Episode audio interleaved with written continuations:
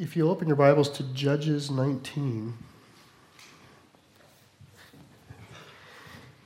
and we'll get there eventually. We'll get to Judges 19 eventually. We're beginning a new series today, which is sort of broadly on the subject of human sexuality.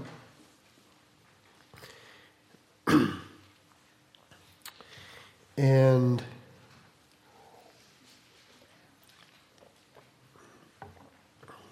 I'd like us to start with the topic of uh, the question what is normal? You know, in society, uh, a lot of what is sexually permissible in our prevailing society is anchored in what is socially normative. So, what is what does it mean that something is normal?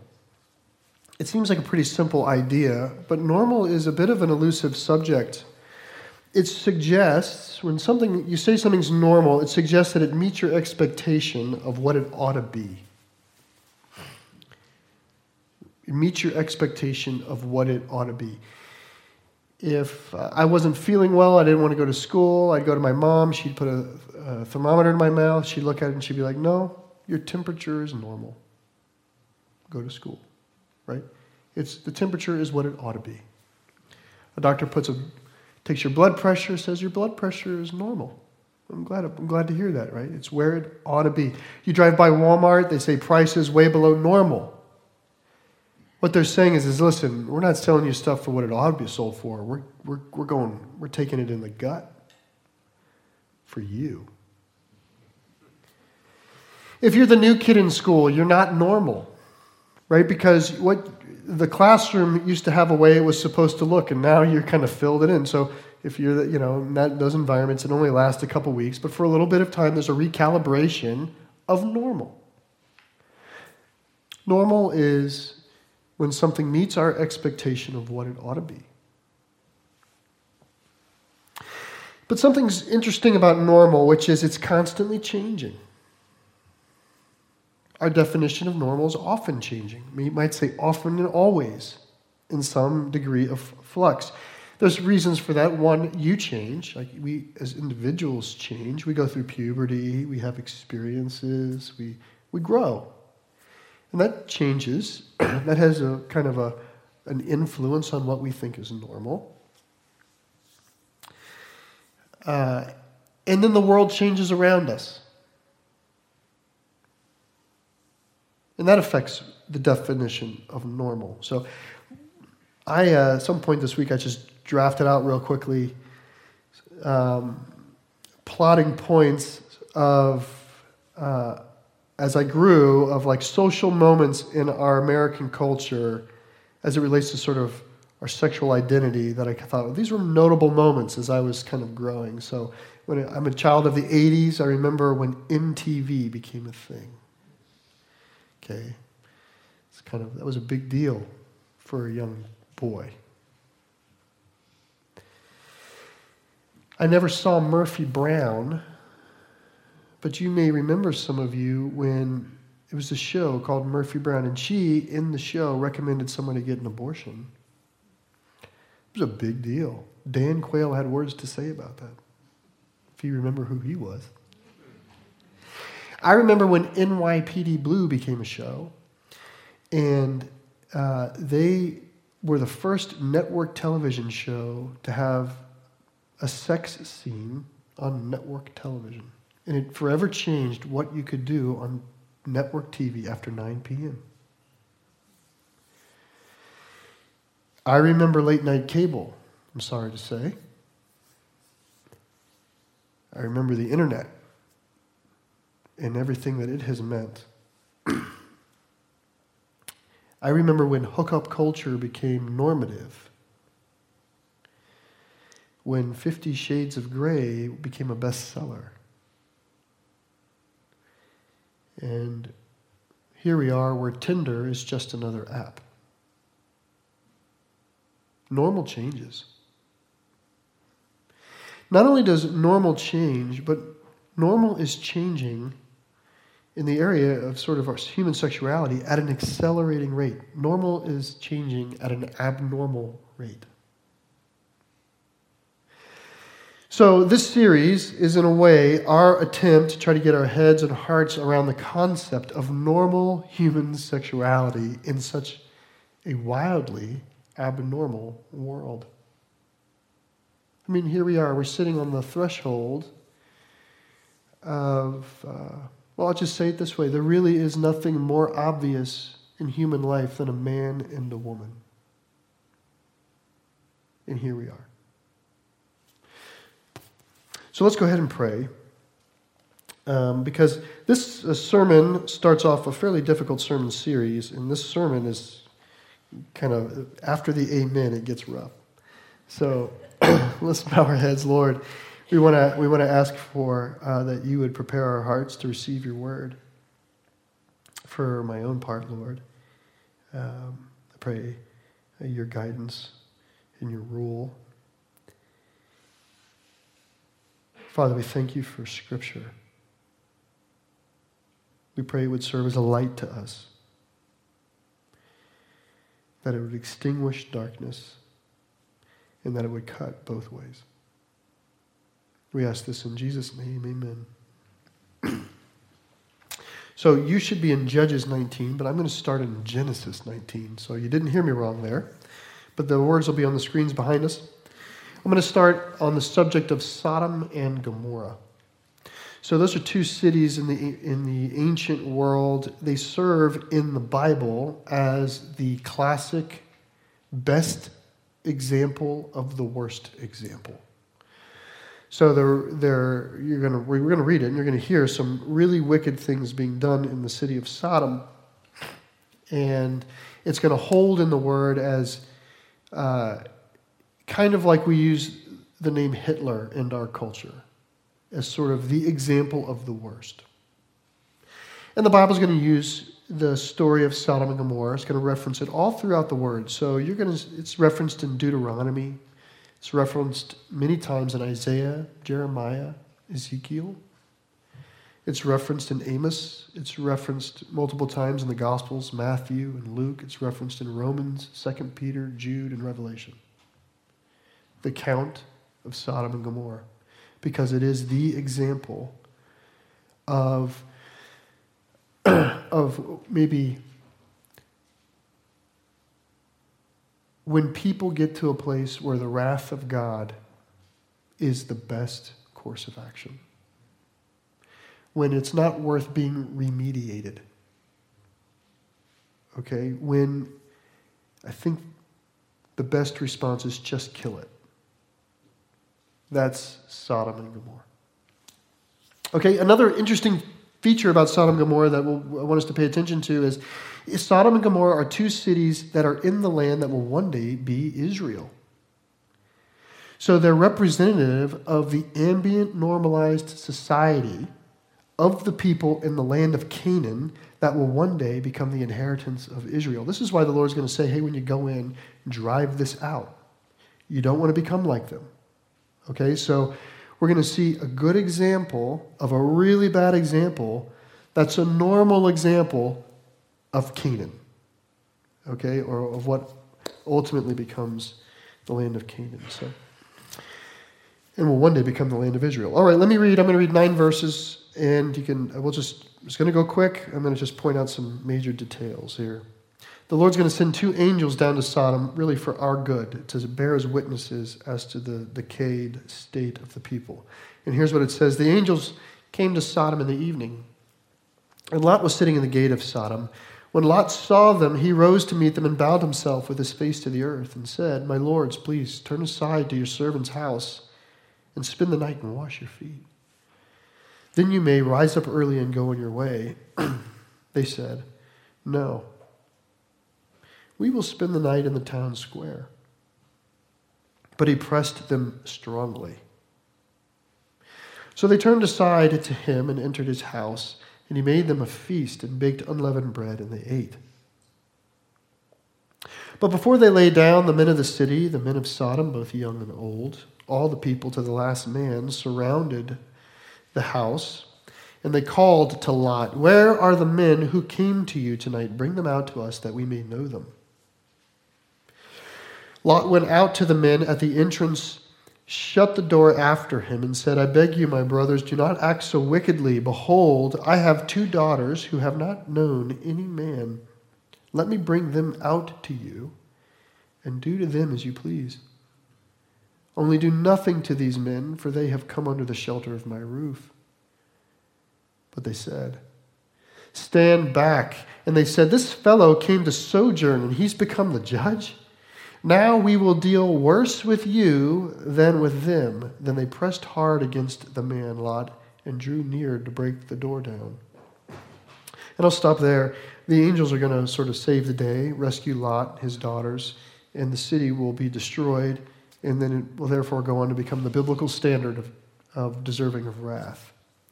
Uh, and by the way, if there's things in this account that you don't like, okay, uh, God hates everything in this account. That's why it's here. So, like, I just want you to know if there are details in this account that you were just like, I hate that part of the story. God hated that part of the story with you. All right? This is the example of failed humanity. There's a couple details I want us to, to note in particular. One, it doesn't appear as though the town square is safe. The angels come in. Lot says, Hey, why don't you come to my house? They say, No, no, no, we'll stay in the town square. He says, um, No. How about you come to my house? Okay, that's one detail worth noticing. Another detail that's worth appreciating is it's an outsider actually living in Sodom who is the one person of refuge. So Lot is not from Sodom. He's, he's an outsider living on the inside. So even the, the, the, the grace or the right mindedness that the angels do receive is actually coming from an outsider who's made a home there, which could be a sermon for another day. Okay? But nonetheless, it's worth noting. We should also see the whole city turns out, young and old, to the last man. So it's not like this is a a tiny expression. It's not like Lot lives in the wrong part of town. And they claim the right to forcibly rape the visiting men. Another detail we should note is that Lot offers his daughters as a substitute. Somehow that's better for him. And that ends up only escalating the crisis. Okay, those are the details of Sodom and Gomorrah, and they're important to hold on to because that's ultimately an example of what life was like, what life can become like in the land of Canaan before Israel came in. There's a line one day, the Lord says to Abraham, I'm going to give you this land, Canaan, but not yet. It's going to take hundreds of years, over 400 years, he says, because the sin of the Amorites hasn't reached its full measure yet.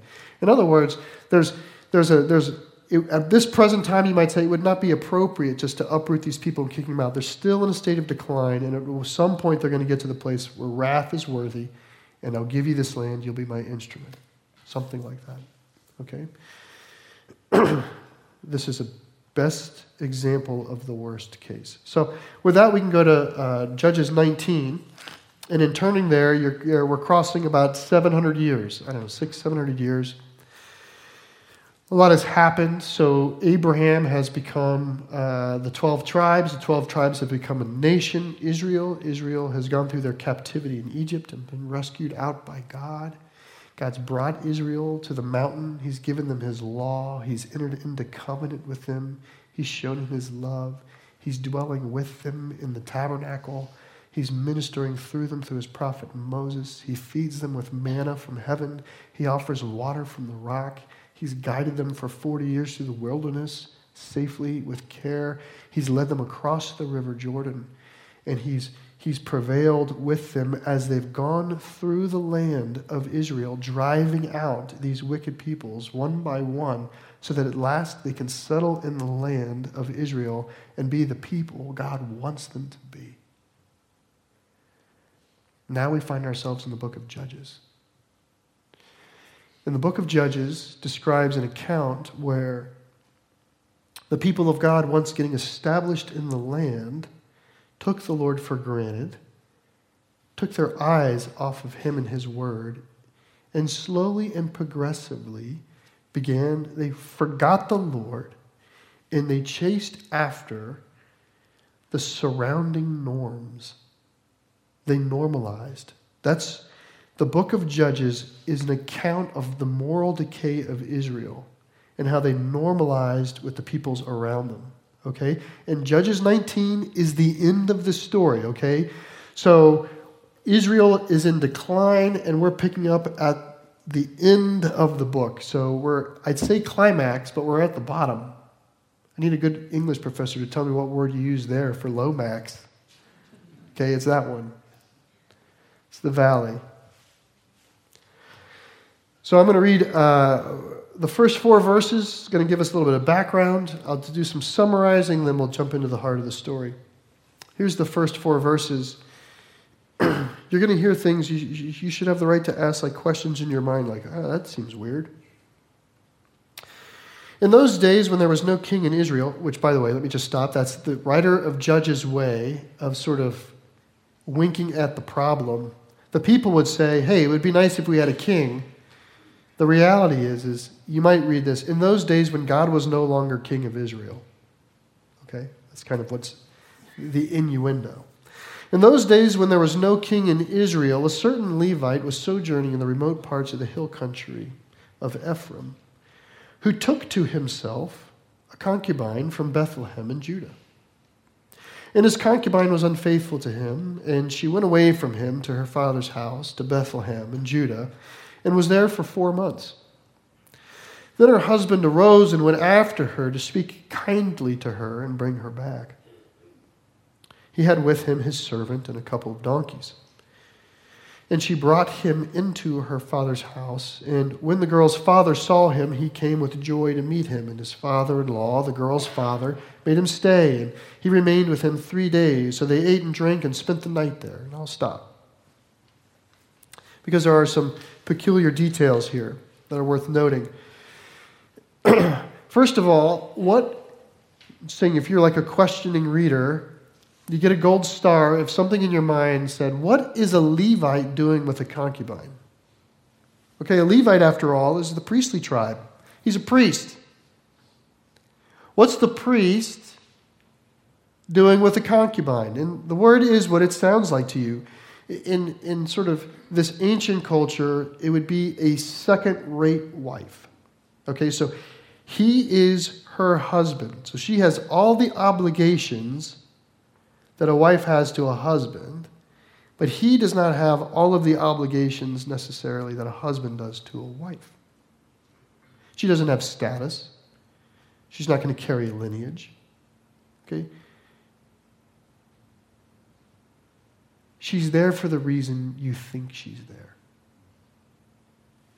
Most likely. Why does a priest have a concubine? Okay? And then we hear that the girl leaves him. The text says he's unfaithful. There's a couple ways to go. I, I think sort of the history of the way the Old Testament's been translated, in addition to the context of the story, uh, inclines me to think not that she was unfaithful sexually, but that she was unfaithful to him in the fact that she leaves him and goes home. So we have a concubine who does not like her husband, wants to get away from this. And there's a third detail. The entire account, she is always referred to by the word girl not woman. And they're different in the Hebrew. She's young. So there's very little scholarship that can reach into this. I would just be inclined to say it is what you think it is. She goes home. After about four months, he comes back, tries to, you know, trying to win her back. The father, her father, sees this man and then enters into this pretty elaborate hospitality, which is actually going to extend beyond what we read. Stay with this, enjoy the meal. It goes three days go by. Actually, four days will go by. The fifth day comes, and in, in all this time, the man's trying to leave with, with this girl concubine. He's trying to go back home, and the father's like, no, no, no, no, no, no. I got, I got a, I got a ham in the oven. Like, not a ham. Well, it's judges. It might be a ham. Okay? I got, I, I got, you know, I got dinner waiting. You'll enjoy it. So stay, stay, stay. That goes on three days, four days. On the fifth day, and now I'm summarizing the next of the account. On the fifth day, stay, stay with us. He stays for a while. They're like, why don't you stay the night? And the guy says, we're leaving. No, no, no, no. We're leaving. We're leaving. So again, scholarship, I'm just saying, like you read commentaries and uh, they're, they're all over the place because we don't have that many details, okay? My heart sort of wonders is this a father trying to protect a daughter from a miserable life? Stay here. Just stay here. Okay? But he doesn't. They get up, they leave about you know, afternoon, they're traveling, and Bethlehem is about six miles south of a city that you will one day know as Jerusalem, but at the time it's called Jebus because the Jews had not conquered it. So the servant of, of the Levite man says, Hey, we should probably stop. It's getting late. Let's stay here tonight. And the, and the Levite says, We're not staying in this foreign city. The implication is, is who knows what kind of craziness goes on in there. We're going on until we get to a Jewish city. So they go about another four miles. It's getting dark, and they arrive at the Jewish town of Gibeah, which is in the region of Benjamin. And they go to stay there for the night. And with that, I'll pick up in verse 15. In the middle of 15, it says, And he, that's the Levite, and he went in and sat down in the open square of the city. For no one took them in into his house to spend the night. So I'm going to keep reading. I want you to remember the echoes from Genesis 19, okay? All those things we talked about, just keep them in your hip pocket. And behold, an old man was coming from his work in the field that evening. The man was from the hill country of Ephraim, and he was a sojourning in Gibeah. The men of the place were Benjamites. And he lifted up his eyes and saw the traveler in the open square of the city. And the old man said, Where are you going, and where do you come from? And he said, We're passing from Bethlehem in Judah to the remote parts of the hill country of Ephraim, from which I come. I went to Bethlehem in Judah, and I'm going to the house of the Lord, but no one has taken me into his house. We have straw and feed for our donkeys, with bread and wine for me and your female servant and the young man with your servants. There is no lack of anything. And the old man said, Peace be to you. I will care for all your wants, only do not spend the night in the square. So he brought him into his house and gave the donkeys feed, and they washed their feet and ate and drank.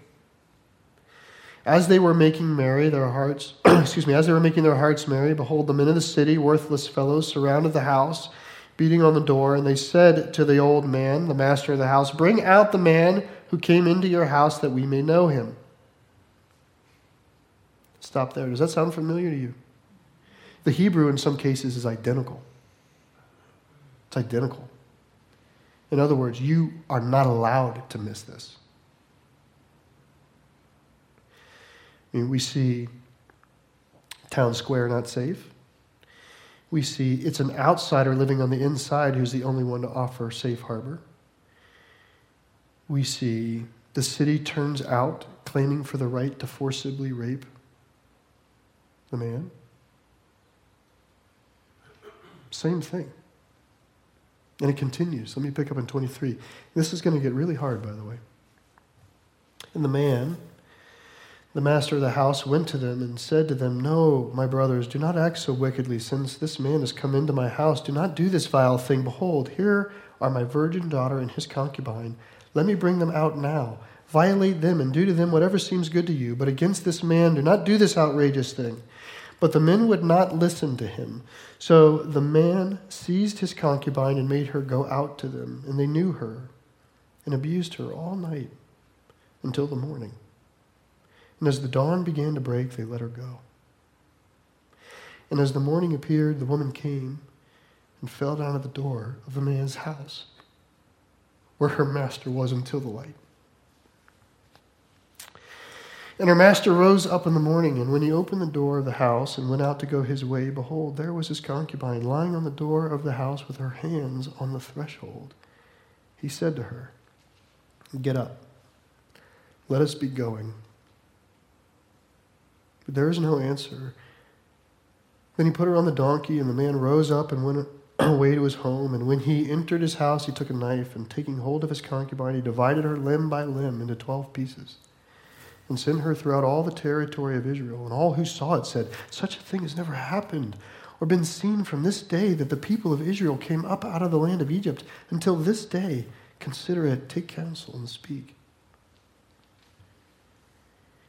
This might be the worst story in the Bible, just as far as this darkness goes.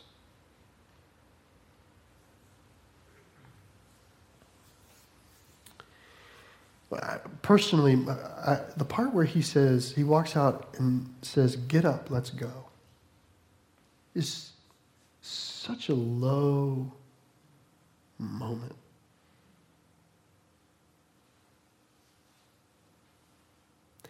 The net result of the story is, right? Nothing about his, by the way, God is silent in the whole story, not one reference. Like, if you hate everything in this story, God hates everything in this story. And you're wondering, like, why didn't God rescue them like Sodom and Gomorrah? Well, I'll say it this way these are all people of God. These are all Israelites, every one of them. There are four tribes represented in this story. One is a priest. One's a priest. They all have the law, they all have the covenants, they all have the promises of God, they all have all of those things. This is purely and entirely the people of God doing what happened at Sodom to themselves. And we are supposed to know that. We ought not miss it. By this point in history, Israel has normalized. It's normalized to the world around it. And it becomes a place of great trial. I mean, this is where the first great civil war of Israel breaks out, is all the tribes will come against Gibeah, except Benjamin will literally ally and stand behind its city of Gibeah.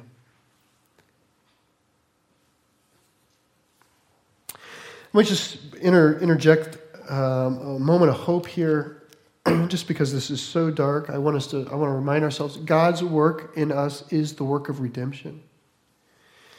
So, He, God is a Savior who rescues us out of these dark and miry places and places us in, this, in, in the light. He gives us a spirit. He makes us holy, right? So there's, it's even here, this is a moment not without hope because even the fact that God's giving it to giving this to us to say, be careful, is an act of hope. Be careful. I don't want you to be like this. I love you. That's why this story is here.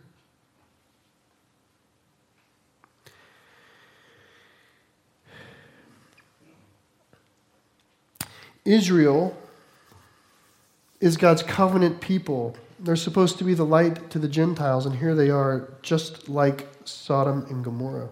Every word of it is, I mean, just practically matches and it matches the theme of Judges. Every man did what was right in his own eyes. That's sort of the, the theme or the mantra of Judges. In other words, the writer of Judges is saying this is what happens to the people of God when they take their eyes off the Lord and cast their gaze upon the people around them. This is what happens to the people of the Lord. We don't have time to read more scripture, but if you read through the Torah, there's these moments, these very clear moments where the Lord is very intent about this. Leviticus 18 is going to be this long list of sexual prohibitions, and that usually is what the hot topic is. But my interest is on how it's bookended. On either side of the list in Leviticus 18, the Lord says something to this effect I'm bringing you into a land of people that do all sorts of warped and perverted things. Don't do those things. Don't, don't follow after those people or you'll become like them. He says, rather obey my commands, walk in my statutes, follow my ways. And then you get a list of all the prohibitions. And at the end of the list, guess what it says? It says, You see, the people in the land do all these things. When you come in, don't participate in these things. Rather, obey my statutes, follow my commands, walk on my ways. Notice the Lord's, the Lord, the remedy, the remedy to not conforming to the people around us is not that we constantly gaze at them. It's this, the Lord saying, No, no, no, no, turn your head, look at me. Just keep your eyes on me, watch me. Do what I say, just Follow my commands. Walk in my ways. Don't you don't need to, it reminds me back in the days of Blockbuster. Remember Blockbuster? I, I had little kids back then. And we'd go to get the movies and you'd walk into Blockbuster and I remember my sons, like their heads would turn in the aisle. Because remember all the videos had the raunchiest, darkest covers? It was always like, how do we can keep, how can I get you to rent this movie with a picture? And you just felt, I, I remember even with pain saying this, I could feel the neck of my son just twisting. You know, and I'd reach down with my hand, kind of cup his cheek and bend it back. Not because I'm God, uh, because I don't want him to grow up like me. Like, I don't want him to. Can I get an amen? Like, our kids don't need to see what we've seen. We've seen enough. We just want our kids to see the right things. It's God. It's been, God's reaching down saying to Israel, don't look, don't look. Just eyes forward, obey my commands, follow my statutes, walk on my ways. You'll be okay. You don't need to look at that. Okay? This is what happens when we crane our necks. This is what will always happen when we crane our necks. What is normal? I want to talk about normal for a second. What is normal in our minds affects what is true in our minds. I want to connect the two. What you think is normal, especially in the moral realm, what you think is normal has an effect on what you think is true. I know I'd like to say, and I, I, think in many ways we think we know the truth of God, okay? But we haven't cornered the market on the truth of God. We seek in ways to understand the truth of God, but what is normal to you affects the, your capacity to understand the truth of God. And if normal is drifting, so is also, in equal measure, our understanding of truth. Because they're tethered, they're, they're, they're shackled at the ankle with one another, they're prisoners together. This is how I get it when uh, one of my children comes home and they want to they want to watch a show. Can we watch that? And I'll say, you know, ah, your mom and I, we really don't want to watch that. That's kind of, we try to give our little holy speech. And they will say this, Dad, literally. When you get the literally, you know you're, here comes. Literally, everyone in my grade has seen this show. There are sixth graders, Dad, who have seen this show. Tommy's dad, and he's a pastor, he's seen the show. Okay, I'll get that on occasion. All right? What is, you hear it? What is normal to the child affects their understanding of truth. Right? I remember coming home from college and I, you know, college wore me down. My language started changing. The things I started looking at started changing. Like, and I come home and you walk, it's like I walk into the home, my, my parents' home, and all of a sudden there's these two competing standards what's normal for me and what's normal in the home. And they were like this because my understanding of truth is ankle tied to what I think is normal.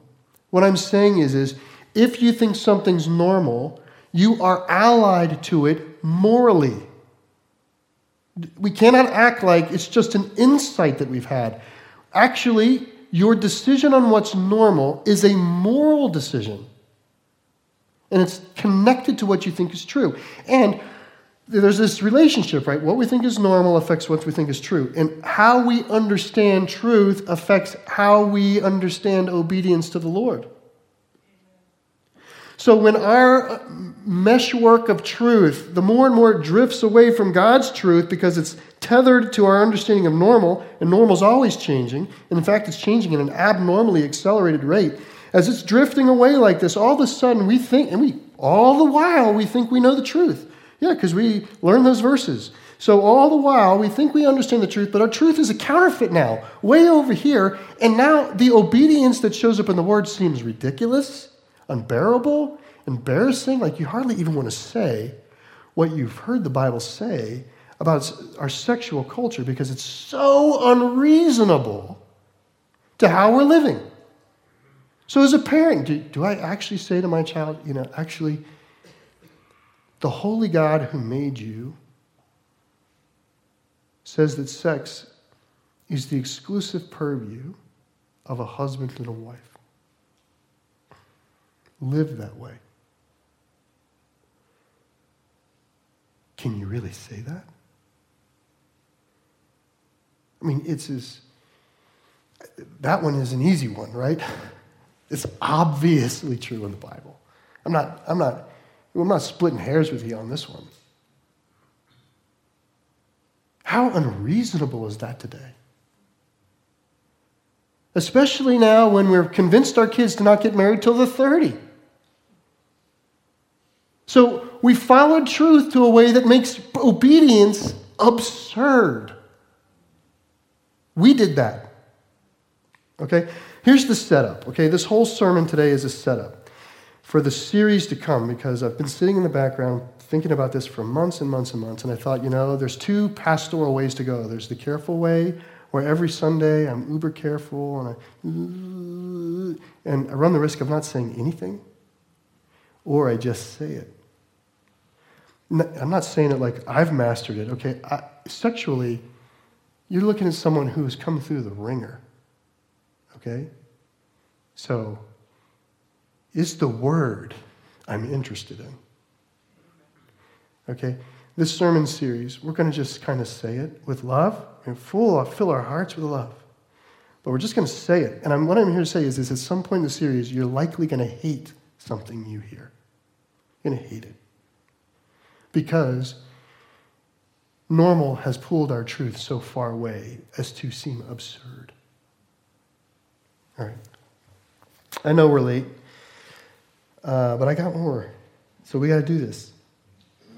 It's just three more subparagraphs with subpart B's. Hang with me here.